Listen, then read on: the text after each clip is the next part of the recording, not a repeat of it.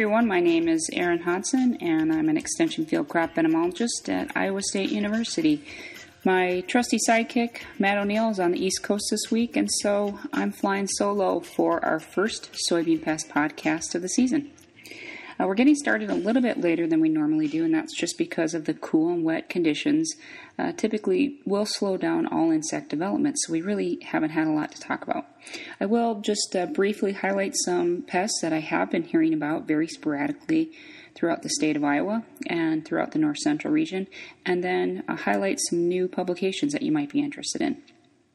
So, about two weeks ago, I got a, a couple of calls uh, from slug activity, and this shouldn't be surprising given the saturated soils that we've been seeing out there. And slugs are typically a problem in no till or reduced till fields or fields with a lot of residue.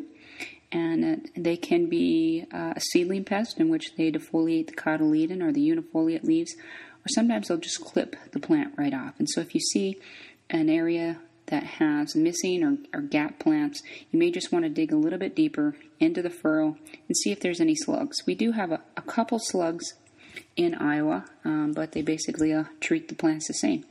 And uh, if you're interested in learning about slug management, I would refer you to a recent ICM news article that I wrote about management in field crops. I also heard a little bit of activity of bean leaf beetle very sporadically throughout the state, and they did have a fairly good overwintering survival prediction. And so, not surprising that the first fields that come up are very attractive to those overwintering beetles.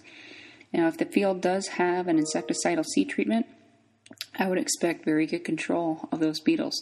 However, if you have a food grade or a specialty niche beans, you may want to take a closer look and monitor those fields closely and use a foliar application if necessary.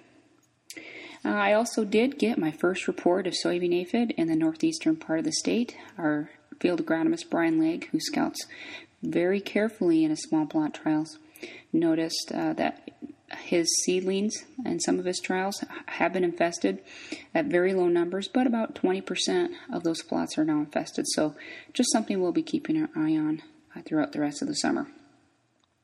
And then lastly, I have a regional field guide for soybean aphid management, uh, kind of those spiral bound field guides that people really seem to like. And we brought in the scope and made it more. Uh, more applicable to the North Central region. And this is a project that was funded by the North Central Soybean Research Program. And I wrote the field guide with the help of my new postdoc, Thelma Heidel-Baker, and also other contributors around the region. If you're interested in getting either a hard copy or a PDF, just get in contact with me at ewh at iastate.edu and I'll be sure to, to point you in the right direction for what you're looking for. All right, I'd be happy to uh, take any questions that you have through email, phone calls, and uh, and anything else that you just might be hearing or seeing in the state. So appreciate it, and we look forward to sending out more podcasts.